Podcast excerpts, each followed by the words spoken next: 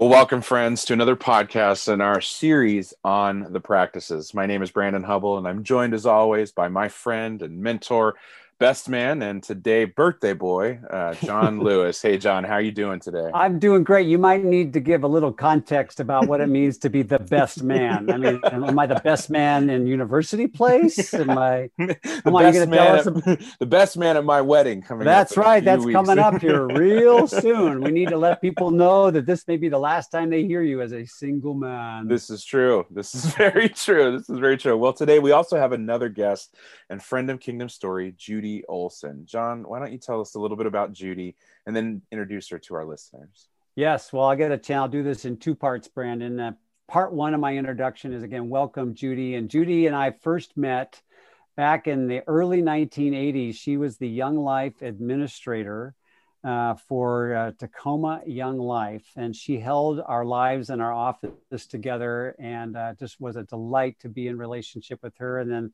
got to be with her son, lived in the same home up in Bellingham for a year internship I did up there. And so I've been part of that family for home. It's this the fourth, four full decades. And so, and she's also just really modeled the conversation we're having today, the practice around coaching, mentoring, giving her life away to others in small settings. It's, it's a privilege to have you, Judy. Welcome. Thank you. Yeah, so as John talked about today, we'll be talking about this practice, this idea of coaching. And remember that these practices are in the uh, in the context of discipleship, what disciples uh, do. And this coaching is an idea that fits into discipleship, and it's much like mentoring, but um, we've chosen to use this word coaching. Um, and I think with it, it brings, um, gets rid of some of the baggage, hopefully, um, that some of us might bring with us when we hear um, this word mentoring. And so, in the context of discipleship, um, there's an idea of not only uh, being a coach, but also getting coached. And these things go hand in hand, and they should be part of our discipleship journey the entire way through as we're trying to become more like Jesus it's absolutely imperative that we have others around us that are helping shape that journey for us to be models, um, to be those that speak into our lives, to um, to help us get better at, at quote unquote playing um, the game of, mm. of, of discipleship and, and Christianity. Is that? Yeah, no, that's a great that's a great start. What we're really talking about is this passion that, um, and this fundamental uh, up and down of the pistons. I'm be a disciple, make disciples. Be a disciple, make disciples. It's like be a child, grow up, and have children. It's, some of the language we've used, Brandon, is that what if everyone in the you know in the journey of Jesus following had a Paul, Barnabas, and Timothy, you know, or a Paulette, you know, I don't know what the language would be female wise, but you get the idea is that you had somebody older and wiser, you know, somebody that was helping draw you further, you know, that you had a, a, somebody in the journey with, you know, that's on your team to use that example, and then somebody that you're bringing up, a younger member on the team that you're bringing into the culture, you know, of your team, and uh, and so we just think that that's um, that's small and yet so powerful and so potent when we think about our lives and what's made them change. Almost always we can we can point to the paul barnabas and timothy's. And so what we're advocating for here you know is um, even to use uh, the um, the image of for some of us are thinking about pastors that's their job you know. Their job is to in a sense provide for all of the sheep. And yet uh, so much of what Jesus did that mattered wasn't him, you know, addressing the whole flock at the same time on a Sunday morning, to use that metaphor, but it's that individual care. It's coming alongside Peter in that individual conversation, or the woman with the hemorrhage, or the rich young ruler. It's somehow these these intimate settings coming alongside and uh, and then when you add a, a, sense of consistency of coaching to them over time the the uh, transformation just multiplies yeah, I mean it's important for us to to see that this was a um, a practice that Jesus modeled in his own life. I mean, obviously he was a coach to the twelve and to the seventy, and the, very specifically the three. But we, I think, there's something we miss in, in our context today to realize that Jesus grew up in his Jewish background where he was very much mentored by his own father, where he was taught by the scribes and um, the others that were in the synagogue. There was there was a, a, family of people that were raising him. He did not start his ministry until he was 30 years old. There was a time for him to be taught and to grow in the wisdom and the strength and the spirit as the as the scriptures tell us. And so not only did Jesus do that on his part and allow himself to be coached and then to continually hear the voice mm. of his own father, Yep. Um, but then he gave away um, um, this coaching to all the others. And John, you have a story to share from the Old Testament that models this pretty well. Yeah.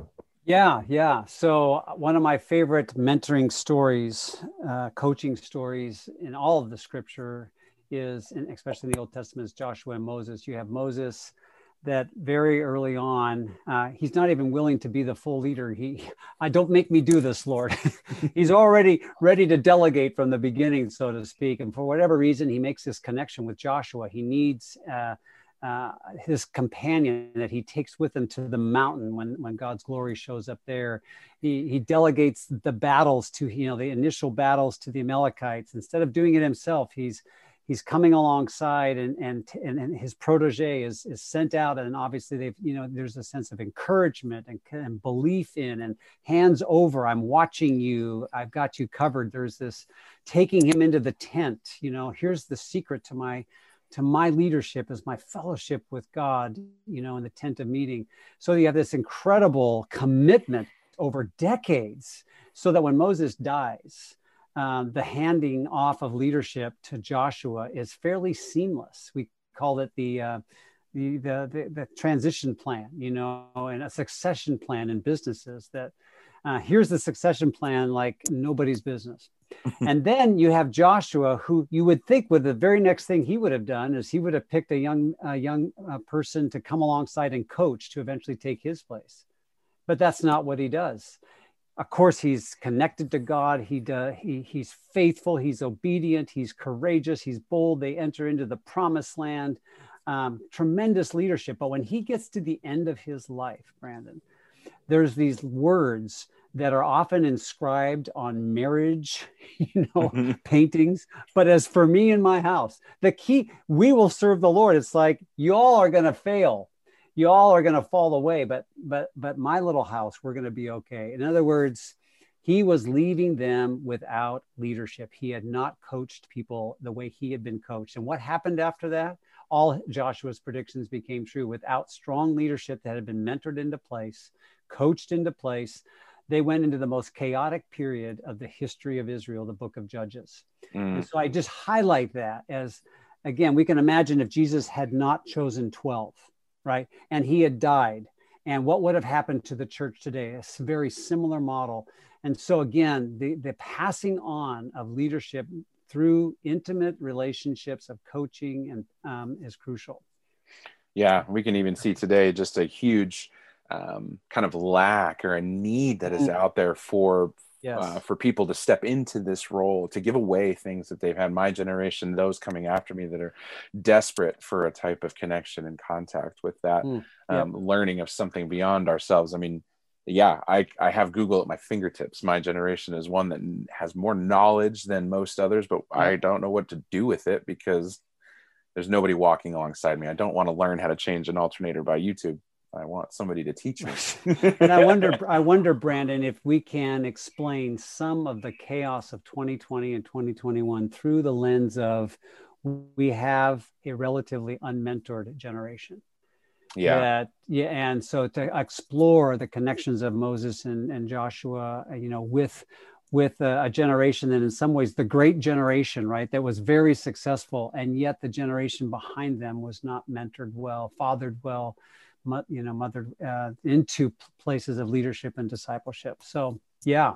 Yeah and so we've you know we've brought judy on and she's had quite an experience as i've heard and has yes. had, um, how she got into this and even just to be able to answer and to talk into some of these problems uh, that have, that we're talking about today. And so john why don't yes. you share a little bit more about her and yes. get her well, you know judy yeah judy uh, so I'm trying to remember exactly how I um, invited her initially um, to be involved in. Uh, maybe it was I think we had established uh, a number of uh, growing. Okay, I was in college ministry at University of Puget Sound. There was a growing number of people being mentored into leadership roles. It was so far beyond A because of gender, B because of just the quantity, and we were committed to those people and their growth, especially those who you know were on the point of the spear. And so we began to say, who else in the community you know would would be a um, would be a natural person to come alongside and, and augment our ministry focus with just coming uh, being a life coach helping them in their faith and their overall journey and so many issues in their college years and judy was one of our stars. And, and part of the reason I knew Brandon that she, she could do such a good job was that she had been already meeting with my wife for a decade, or, or you know, at that time was nearly a decade back in the in the 1990s. And she met with um, Jill Hamilton, a dear friend of mine as well. And they had, uh, I'd seen the fruit of Judy's demeanor, her her in, integrity, her question asking, and what it had done in my wife's life. So I knew that we were tapping into good experience. So, Judy, welcome. You know, there's not a lot of people that have kind of decades of experience of being faithful to this call, this quiet call of coming alongside people and loving them, coaching them, guiding them uh, into a deeper walk in life and faithfulness. So, thank you for doing that. And I, would you be willing just to tell us, Judy, uh, just give paint uh, for the listeners a bit of a picture of what that has been like for you over the last decades? Maybe some of the, just you know, an overview of some of the different kinds of experiences, how many different kinds of women, numbers of women, and maybe the different settings you've been a coach over over the last few decades. Well, I guess the biggest thing is that it's been a pure joy. Uh, you become a place where people feel safe talking to you. And so you become a confidant. You have a privilege of speaking into their lives and they listen. And for many of us, when we, uh, when our children grow up to be adults, we are very careful how much we say we want them to have the freedom to be living their own lives. And here we've got, I've got young women who are asking me, what can I do about this? What I'm in, in a parenting situation. Hmm. Um, you know, tell me what I, what I, what did you do? And I think the other thing is that um, one of the th- reasons um, I wanted to go into this was to help younger women avoid some of the pitfalls that I had gone into. You know, why should they have to learn everything the hard way like I did? Maybe we could avoid some of that. Um, there's the, the Titus 2 mandate to older women to help the younger women to in their marriage in their parenting and to live a pure life so all of that um, hmm. was a part of kind of the call. Um, John had never asked me when it came to uh, the college ministry to do anything but bring cookies. and and uh, we'd had a conversation or an evening with him where he'd kind of given us the vision of what he wanted TCM to become. And my heart just kind of leaped. I was so excited. But I determined that I wasn't going to say anything, that if it was what God wanted me to do, that John would call and ask. And so when he did, I just started laughing. And that was the beginning of just a great journey. Um, I led a small group of women for two years. There were juniors and seniors. Some of them, I mean, that's been like 35, 40 years ago. I'm still in touch with uh, a few of them. Um, valued friends uh, Carissa and Jill have become two very trusted friends. Um, and we don't just talk about trivial things when we're together, we talk about life things. And so that's been a joy. I've been involved in um, the women's ministry, uh, mentoring situation at our church, and with MOPS as a mentor. Hmm. And presently, my husband and I are involved in um, leading a group at our marriage ministry. And every one of these groups gives us, gives me an opportunity to speak into younger, uh, younger women, younger couples. Hmm. And the thing is about all of them, I think without exception, is when they have said, I want a mentor, when I want to be in a marriage situation, I want to be at MOPS, they are saying, teach me. I'm hmm. hungry. Let me hear from you and that's pretty uh, you know that's a really neat place to be to feel so honored. Well i love what you're saying there judy because there is uh, there is a sense that a number of ministry settings we're trying to help people want to get hungry right? From and the the beauty of kind of the coaching relationship is that it really only can work if if the person you know that's that's wanting to grow is communicating that uh, to the person who they're meeting with and that just kind of in some ways gives you an open door doesn't it? I mean that, exactly. it's very rewarding isn't it? Yes it's exactly that. Yeah. You you've and you've focused primarily on um, on young women which and and and helping them in particular areas of family and faith and parenting and, and marriage how um, how would you say when you meet with people can you give us a picture of how those conversations naturally happen? Or, you know, how much do you rely on them? You know, do you ask questions? Do yeah, I mean, maybe just give us a picture of, of kind of a, of a typical time with with someone you meet with. Well, to begin with, every mentoring situation is unique. There's no two that mm-hmm. are the mm-hmm. same. Yeah.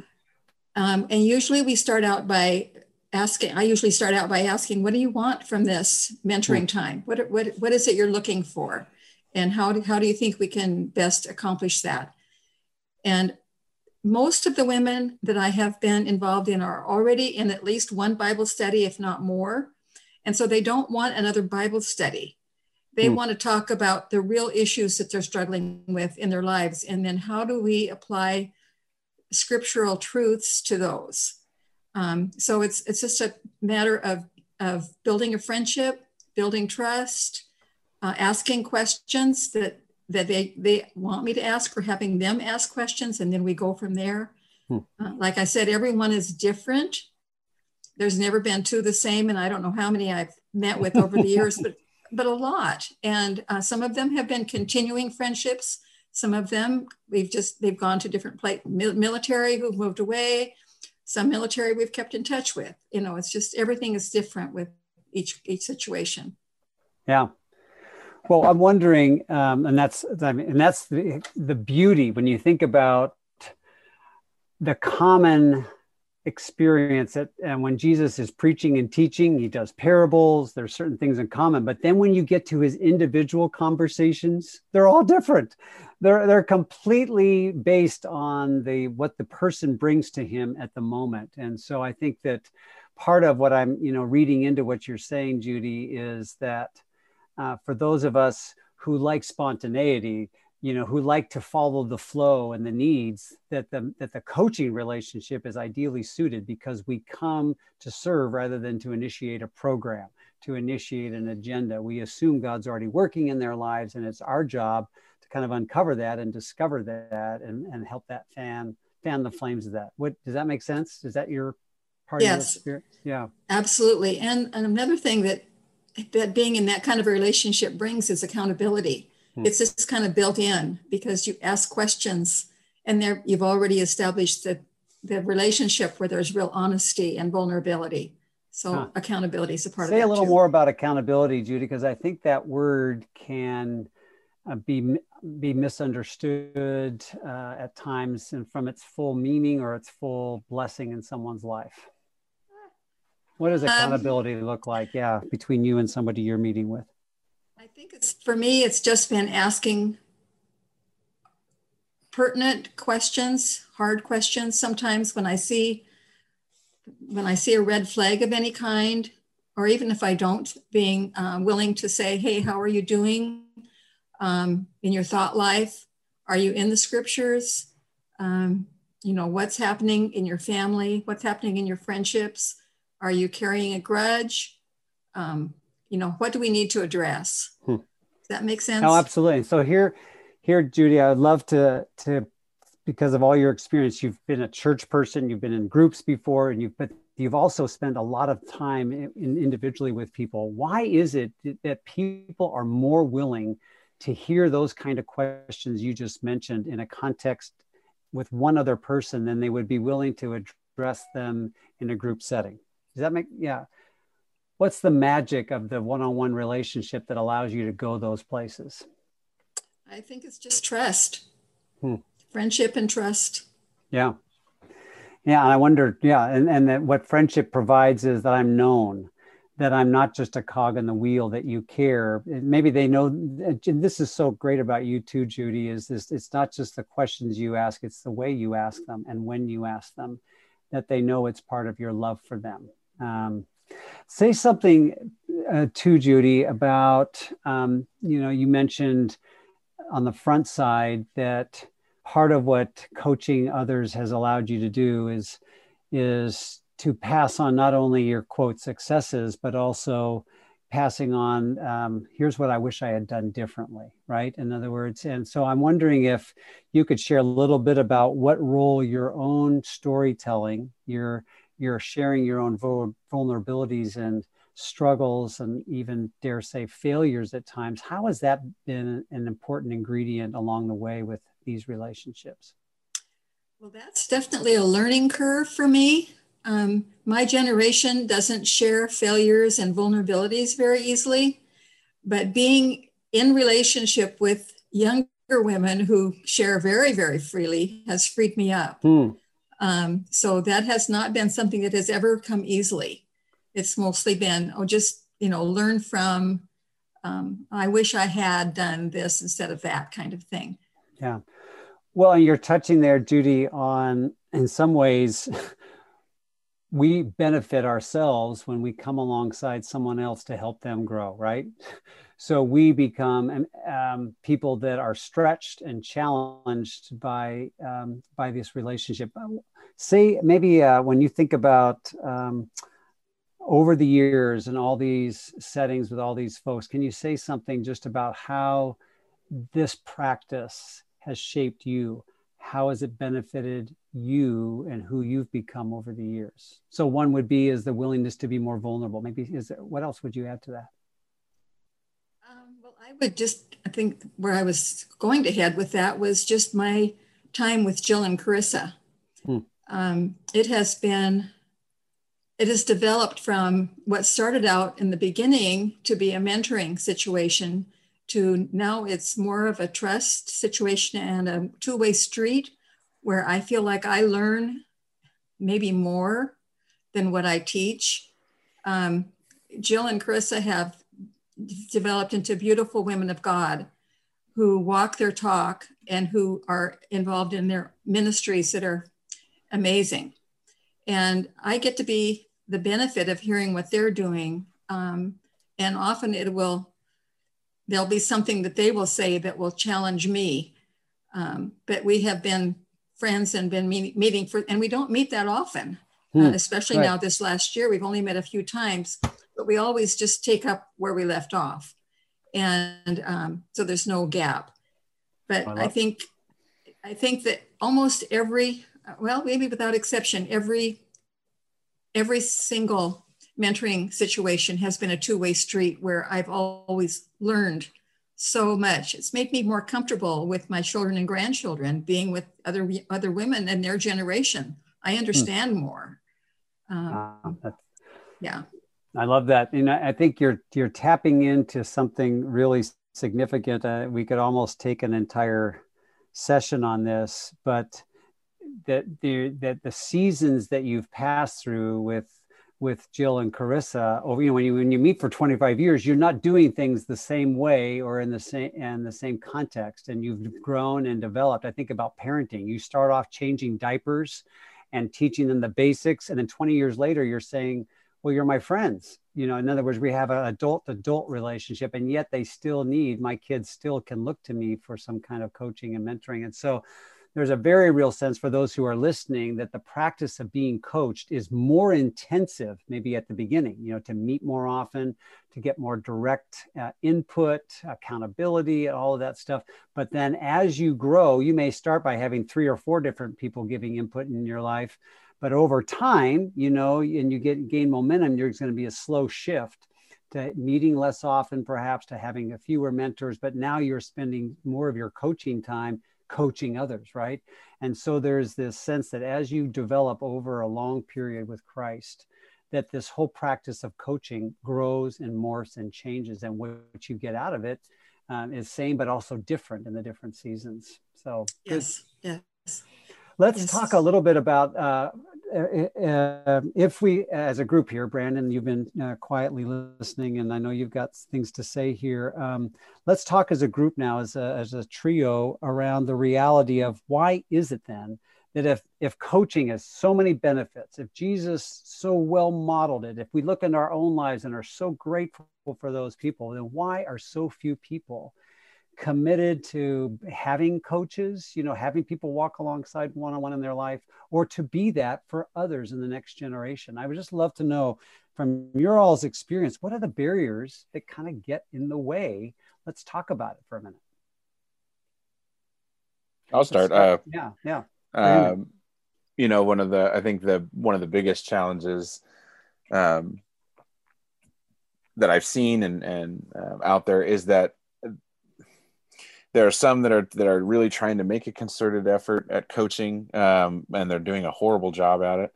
Uh, but part of the but the main reason is is because they've never been coached before. Um, as as as a reality and and how um, how beneficial this is on both sides. Somewhere along the line, it got pushed um, to the responsibility of a teacher in a classroom or a coach, literally on the field, or your boss at your at your work. But uh, but the parents passing some of these on in, in generations today, and even a lot of men that I'm working with down at the the rescue mission and other places have never been coached before they mm. the, the, destruction that is behind them in their lives is because they have no clue how to live a different way um, right and and so they've just never been coached i mean and that's an extreme example but just in the day to day i think there's a lot of um, people who just simply haven't been coached in a how to do life but then how to do life for jesus and and what that yeah you know is really like well, that's, you know, and you're bringing that up, Brandon. I like that coaching image is that, and you and I talked about this a few days ago, is the difference between like a line coach on a football team and a head coach. And whatever the image is, is that that a parent has the role of caring for somebody holistically. And and uh, so you may have had somebody at school that carried about you know your english performance as an english teacher or your basketball performance as a basketball coach but but we need somebody in our life you know to coach us like holistically that that cares how the different parts relate i'm hearing that in your judy i'm hearing that you care about these women in multiple facets of their life and you see those different parts integrated and so i would just say brandon amen not only do we need to be coached but we need to be coached by somebody like a parent uh, even in our spiritual life who sees the big picture and who is going to walk us through a holistic foundation, if that makes sense. So mm-hmm. love that. And mm-hmm. if we don't have that, how can we pass that on if, to others? If, so, and it can be as simple as like when Jill and I first started meeting, I had teenagers and she was a newlywed. so I was, we were just walking through different stages of life. And, yep. and that, that was the case all the time she was raising her children. Yeah. Um, Another completely different scenario is in our re-engage group. A couple of weeks ago, we were talking about conflict and how many of their parents had resolved conflict in their marriage. Not one. Wow. They had no good model of how to resolve conflict. So there's so many ways that we can pass on what we've learned, whether it's through uh, being in church and being taught that way or being modeled. Yes. You know, we don't have the the the, the scenario anymore of community where we're learning from people older than us. And so we have to re get that going again. No, that's that makes a lot of sense. And I think you're you're pointing out that the only way to grow in discipleship is not to be coached, right? I mean, there are ways we pick it up in relationships when it's modeled to us, Coaching adds a unique uh, ability, though, to help us in an area where we haven't had a chance to model, uh, witness it as much, right? Where we can hear through the stories of other, where maybe where it's harder. This is not something that's easy just to watch and learn. That I may need some extra help, and so the coaching relationship is something that uh, takes takes um, the obstacles away from transformation through the extra attention of conversation, of processing, accountability, etc. Um, I'd love to know, Judy, too, in your in your church context, where you have so you know like so many women in the church, how many of them are actually coaching other young women in the church, and what have you seen has been kind of an obstacle for more of the you know other older women in the church to give away what they who they are to other young women? Why aren't there more Judys in your church? What would you say?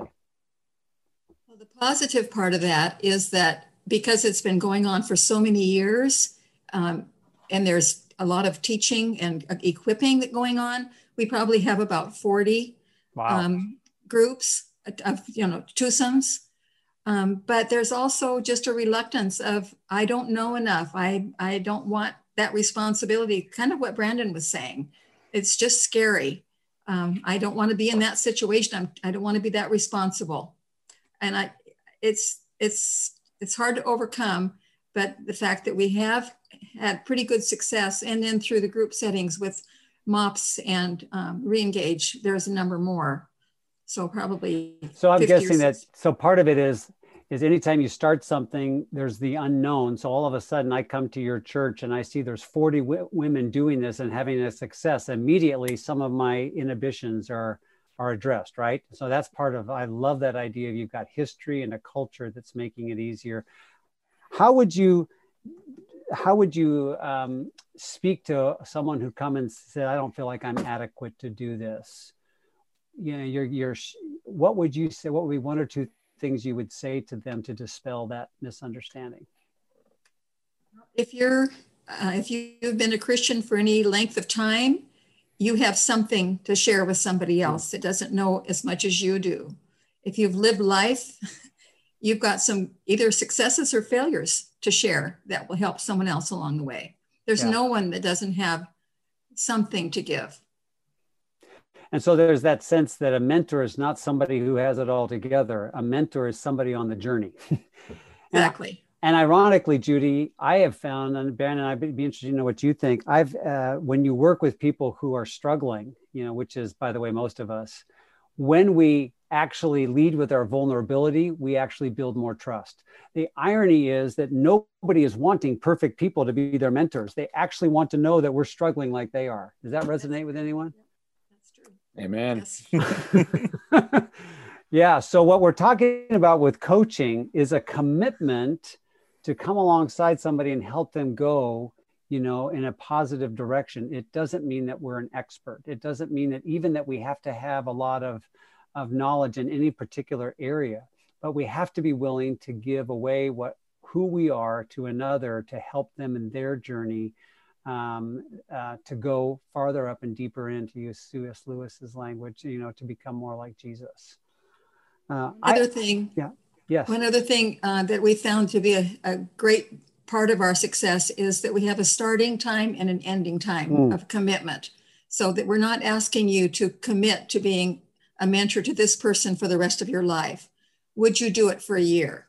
Yes. No, I like that, and let's Judy, let's lead that into uh, some starting places, right, Brandon? Of you know, like how do we get from okay, I'd like to jump in and how would I get started? And so, boom, right away. Uh, one would thing is if you can find a group of people that are already doing this, like at your church, Judy, that's really helpful to have some structure. It can be, it's one way. The other way is to set a limit of, uh, of some boundaries so that nobody feels like they're trapped for life. Um, what other things would we want to say would be important in getting um, started on this journey of, um, of being a coach?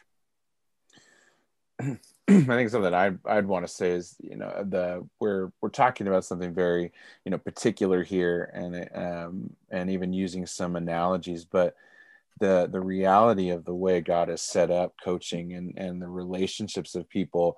I think one of the things I would begin to start encouraging anyone who wants to start doing this is really just begin to open your eyes and and look around. Mm. Um, I, I, guarantee you, somebody is in front of you or has presented themselves, um, or God is presenting them to you as someone that you can lean into and begin to start giving your life away to whatever degree, and it, it won't be as hard um, to find as as some might think, or or as hard to engage in. And you may have found that you're engaging in it already. Um, you just didn't know that that's what you were doing. Um, and so, for someone who's either afraid of this um, or leaning in well part yeah for the person that's afraid i would even say to you you're already coaching somebody by your absence. And so oh, um, um, and so even to recognize some of that um, and, and, yeah and lean in. So just to the first as a first step to begin opening your eyes and look around um, what are you seeing that's in your in, in immediate vicinity? So so brandon and judy building on that that flow of thinking and i'm i'm thinking about how Jesus didn't wait for people, you know, very often to say, "Can I follow you?" He said, "You come follow me." What's what do you see as the next step? You know, how do we initiate with somebody that we think would potentially, you know, be a good fit for us to come alongside? What's our role? Do we wait for other people to initiate with us? Is that realistic today? If not, what do we need to keep in mind as we think about how to initiate with somebody and start a relationship like that?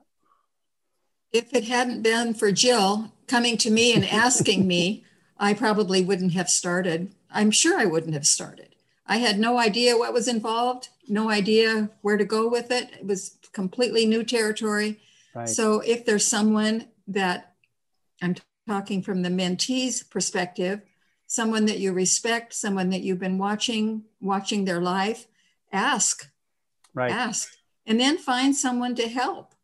Um, to help equip that yep. person. Yep. From uh, I mean, for me, it's that's taken me a little bit. I've I.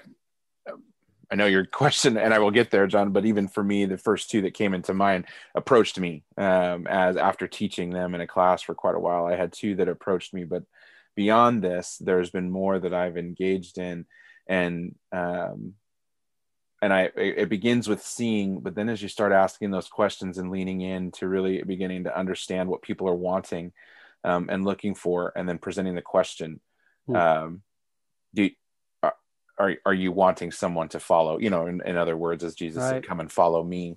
Um, you know in this it's it's a little different. We don't necessarily come and follow me but it's more of an of an asking like are you looking for someone to follow? I would present my life to you.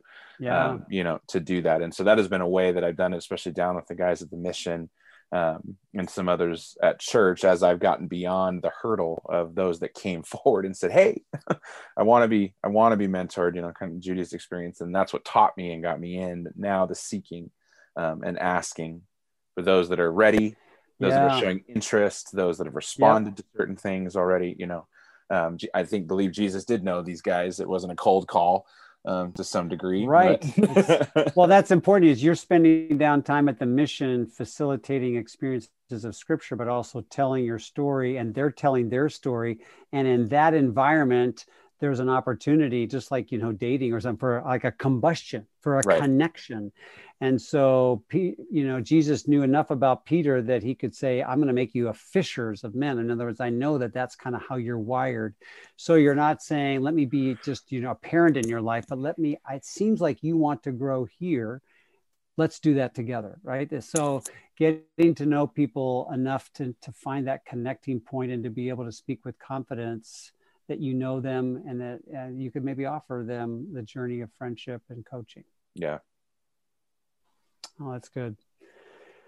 Anything about just also, yeah, go ahead. I think also that you guys, John and Brandon, as you see people that you feel would good be good mentor, good mentors that you would do or good coaches, you would do the same as you did for me. Hmm. That you would go to them and say, "Hey, we see something in you. Would you be willing to share your life?" Hmm. Now that's good. You think about whether it's business leaders or church leaders, Judy, organization leaders, that's part of our mantle, isn't it? That if we're a coach committed to reproducing ourselves and empowering others, that that helping others become mentors is a key strategy. Uh, can be hand, and entering. It's like a head coach that realizes they need a whole coaching team, you know. And so you're absolutely right. It's a good word. Is how to starting and with you, our yeah, starting with. Our and ourselves. you would need to provide some equipping. Yep.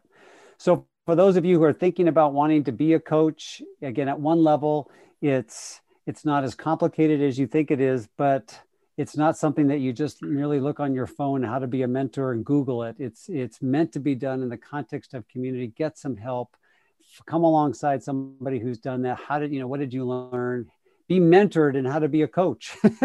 um, take the time because this is a lifelong transformational skill and journey that is worth the time and the effort um, by all means um, in our lives. So, yeah, it's one of the beauty beauty gifts that when the more you coach, the more you'll need to be coached.